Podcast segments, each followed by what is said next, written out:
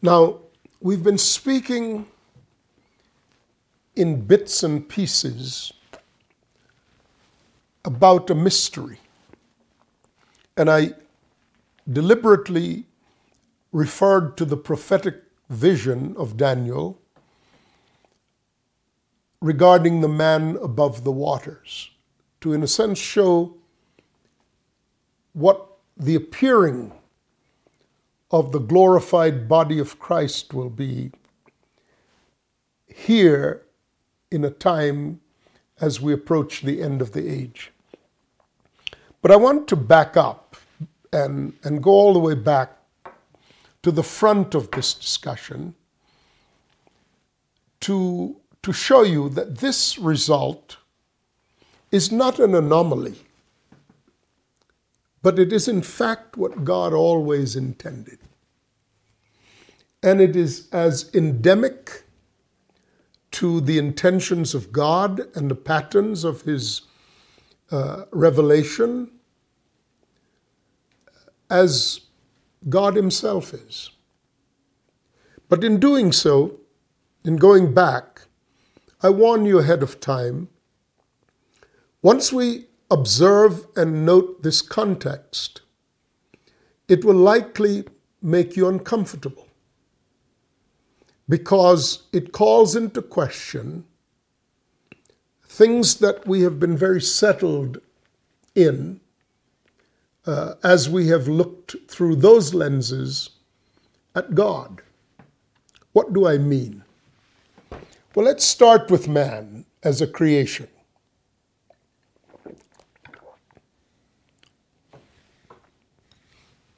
Whose idea was it to make man?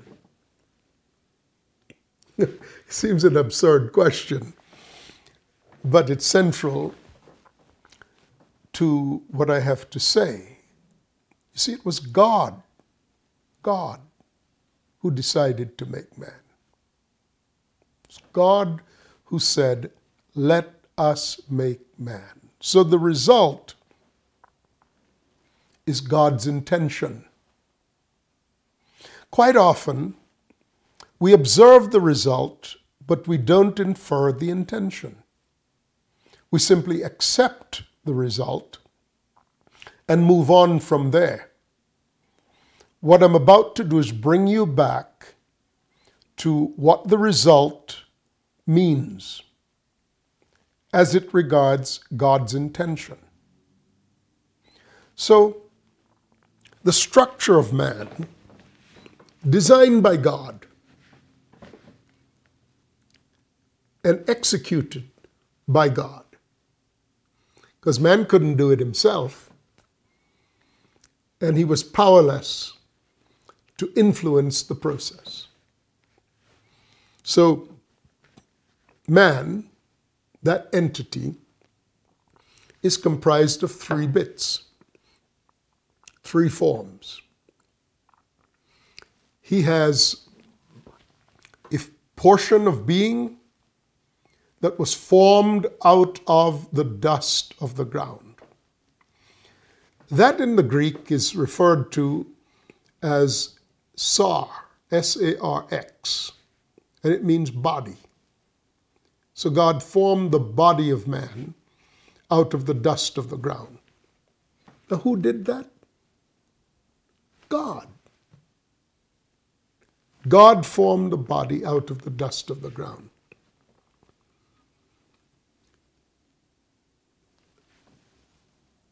he gave man, uh, he breathed into man a spirit. He imparted to man, suplo, he imparted to man a spirit, the ruach of God. God did that. God formed the body out of the dust of the ground. God blew into man. So, what man got from God was an endowment of being. And then man, it says, became a living soul. Did man decide to become a living soul? Or is that part of what God gave to man having formed his body out of the dust of the ground, and having breathed into him an endowment of being out of the very person of God, endowing man with spirit. Now man becomes a soul, living soul.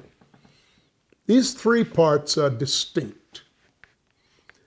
Uh, I'm, I'm, I am often exasperated at certain groups of religion, denominations that insist that man has a body and his soul and his spirit may be used interchangeably because they're one and the same thing. Such utter foolishness, such ignorance of the word.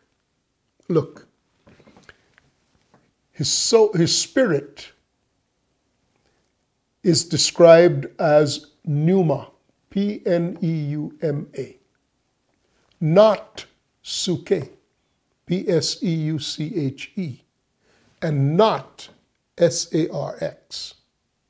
They refer to distinctly different components of being. Man has a spirit, a pneuma. Man has a soul, a psuche. And man has a body, a sarx. But it doesn't stop there. The distinctiveness does not stop there. Do you know that God allotted or apportioned a distinctly different form of life to invest or infest each of these different elements of being. So, in his body, man has a form of life, and that life is only relevant to his body. That form of life is referred to in the scriptures as bios. B I O S. Bios. It's not the life of his soul, and it's not the life of his spirit, and it only exists within his body. And it is an extinguishable life. Bios is where we get the term bios logos or biology. And it's a study of the internal construction of the human being and the functioning of the internal parts, and the study of his biosphere, where he lives. That life is extinguishable. It's maintained by the orderly functioning of the internal organs and the sustenance of an economy from his biosphere. But that life has been appointed to death, to extinction. It is appointed unto men once to die. But how could we be talking about eternal life when it's appointed unto men once to die? Look, if you don't understand these simple things, it's confusing. Doesn't make you stupid, just means you haven't been told. And the ones who were supposed to have told you did not. Now, I'm not asking you to be angry at them. They're simply living out of what they know. And the odd thing is, many of them, hearing these things, will still resist, which says something about their character. But that's another discussion. So, in your body, in your SARX, S A R X, you have a bios. You have life that is defined as biological. And that life is extinguishable, and it, it is extinguished when the body dies. And that is an appointed time that cannot be altered. You will die. That's not the same as death that is separation from God. The soul that sins, it shall die. It shall be separated from God. And we know of the phenomenon of people being dead while they are yet alive. What's that? That's because of the other forms of life that exist in the different departments of being. So, up the scale from bios is psuche. And the life within the psuche is also called psuche. We get the term psychology from the soul's life, the study of the soul's life. Like biology is the study of the body's life because it's the study of bios. Psuche is the study of the soul's life because of the life within the psuche as being psuche. That's the interpretive life within the human being when his frame of reference is only limited to his understanding of the human biosphere. And the way that the way that uh, impulses taken in through the, the biosphere and through the, the SARX, the body, body has five senses, takes in impulses, and the soul interprets those impulses as either pleasant or dangerous or fearful or whatever, and attaches the relevant emotion to that perspective. But the soul's life, the psuche, is limited to observation, analysis, synthesis, and theory. Beyond the soul, the, the third form of life, and might I say the ultimate form of life, is housed in uh, the, the, the pneuma, the spirit. That pneuma, like the psuche, like the SARX, has a life that is also defined. The life in the SARX, I'm being redundant because people haven't heard these things before, and yet they're keys of understanding that you cannot afford to miss. So the life within the SAR is what? Bios. The life within the Psuche is what? Psuche. The life within the Pneuma is Zoe. Zoe.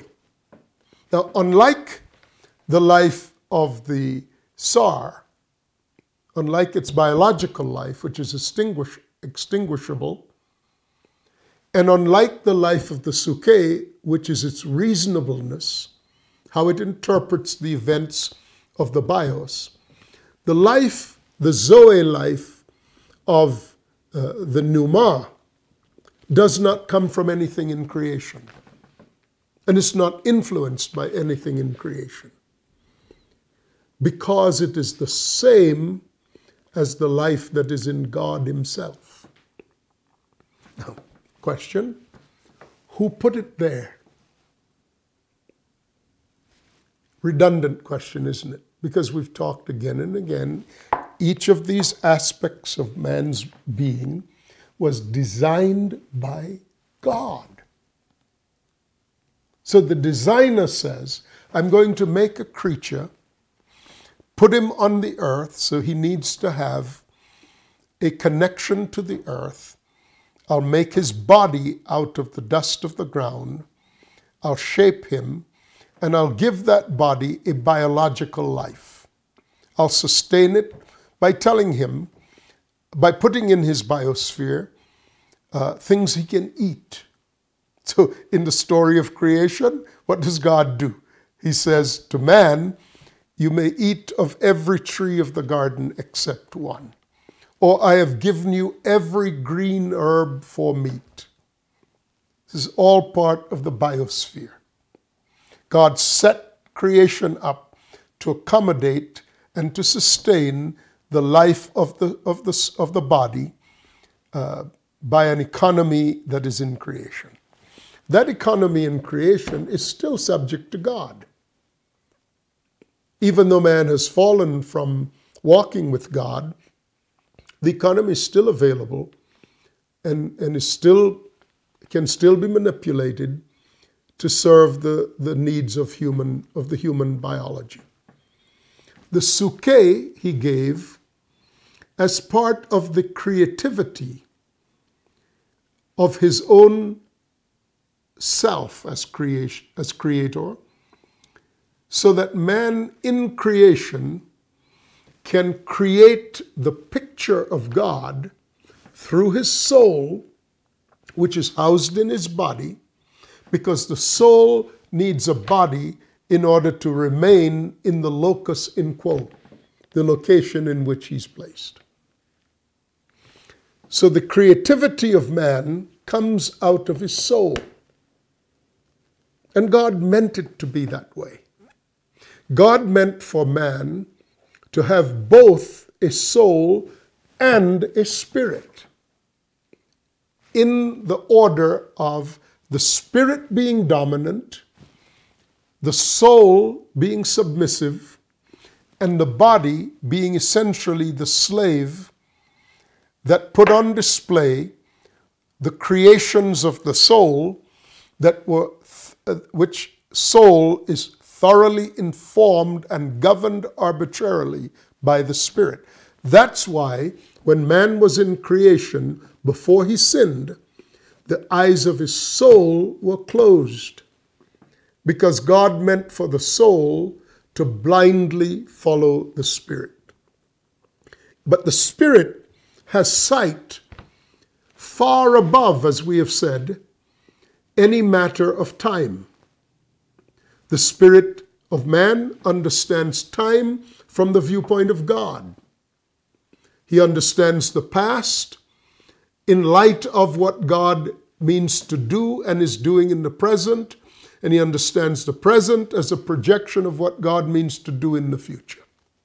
So, man's being this is so important, so critically important. Man's being was never meant to function in a disconnected way from God. But he does, he has, since Adam. And in every respect that he's functioned in a disconnected way from God, he's aberrant. He's aberrant. Even the things he creates in his soul Listen to me. This is, this is, this is wisdom to be heard and understood. Even the things the man creates in his soul with the intent to honor God is worthless to God unless his soul was dominated by his spirit when he was engaging in creation in those creative acts. Someone asked me the other day, why did the Notre Dame Cathedral burn?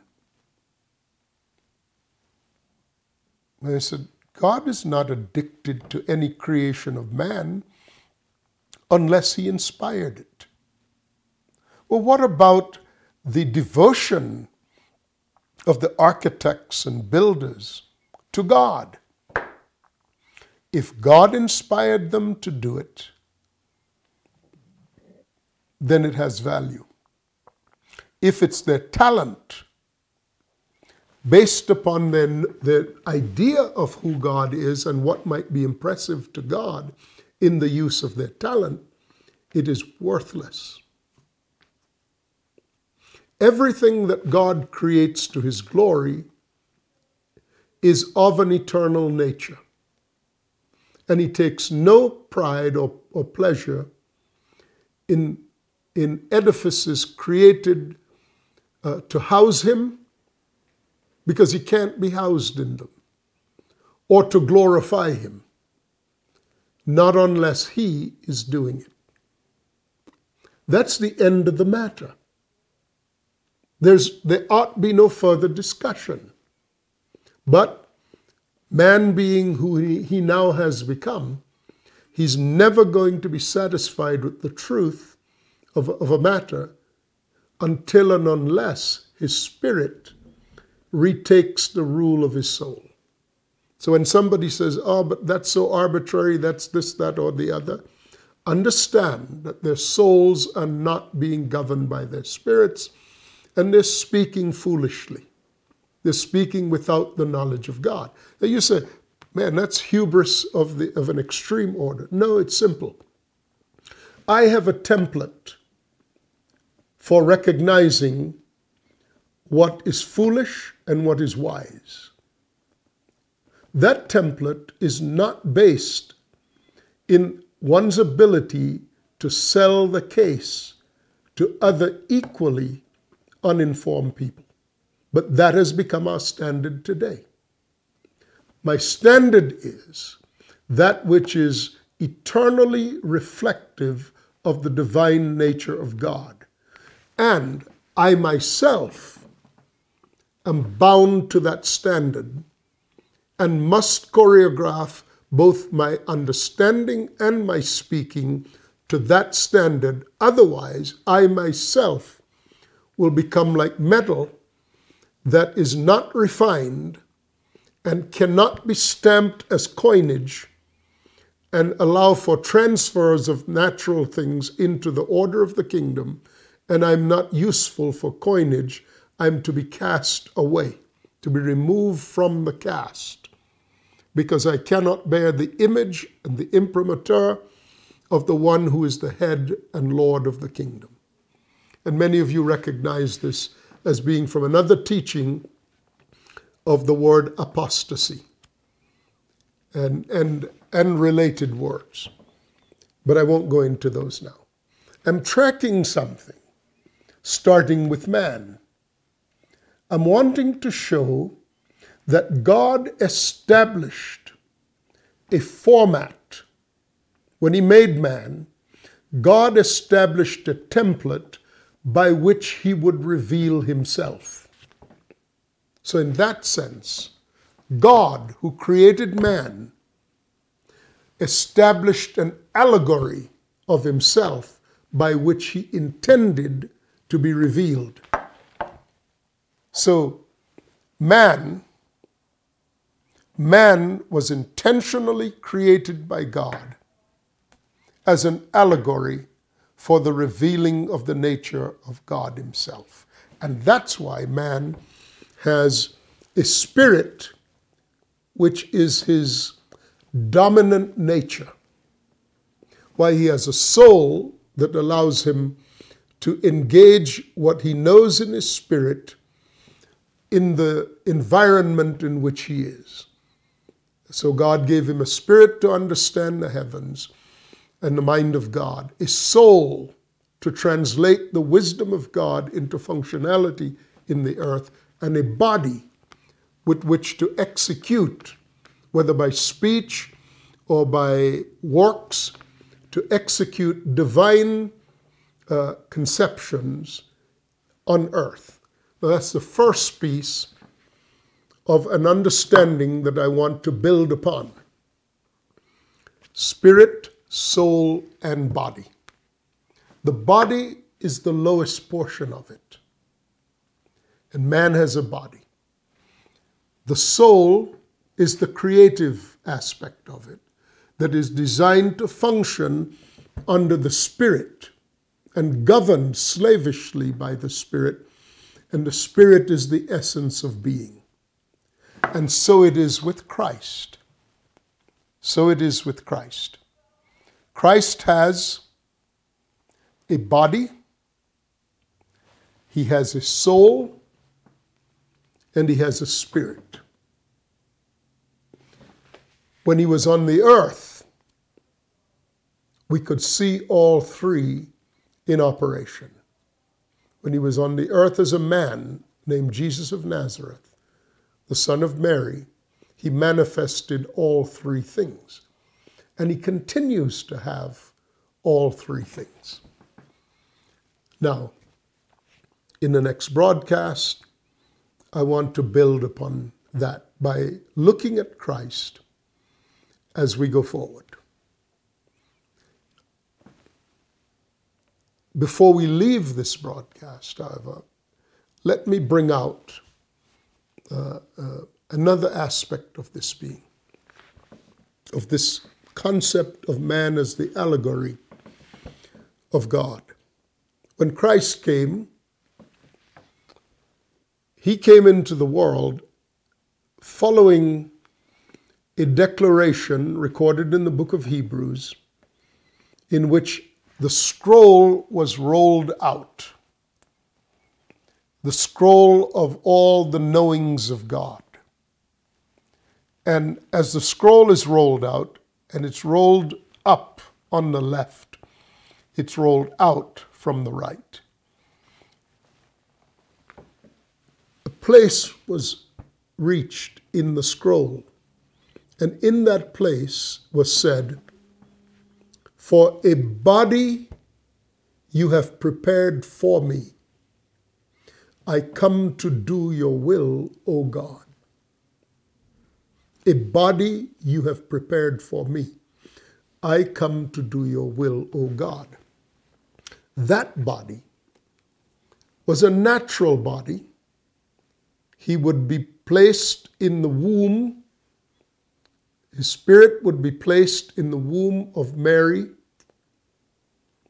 and she would gestate that body over a nine month period, would give birth to him in a meal trough, in a stable, in Bethlehem, and he would be raised up in all the incidences recorded in Scripture, defining this progression from the child who was born, announced by the angels, to the son who was given, that God concerning whom God says, "This is my beloved son, in whom I am well pleased." But, but, everything God does has this duality to it. So, when the body of Jesus of Nazareth was crucified and buried, on the third day, God raised that body up and designated that body Christ. Christ. Because the spirit that was in that body is now the preeminent thing that is released through death and resurrection. So we ourselves, following this pattern, have to go through a metamorphosis of death and resurrection so that even though we live in a natural body, our bodies actually are transformed into spiritual beings because the dominance of our body is no longer by our souls. The dominance of our body is by our spirits. And when that is true, our bodies have the capability of entertaining the very person of the Lord Jesus Christ. And such parts then are assembled into this corpus known as Christ, according to the teachings, numerous teachings in the scriptures, specifically referenced, however, in the book of 1 Corinthians 12. I want to slowly, intentionally, deliberately continue to unpack and reveal the mystery of God.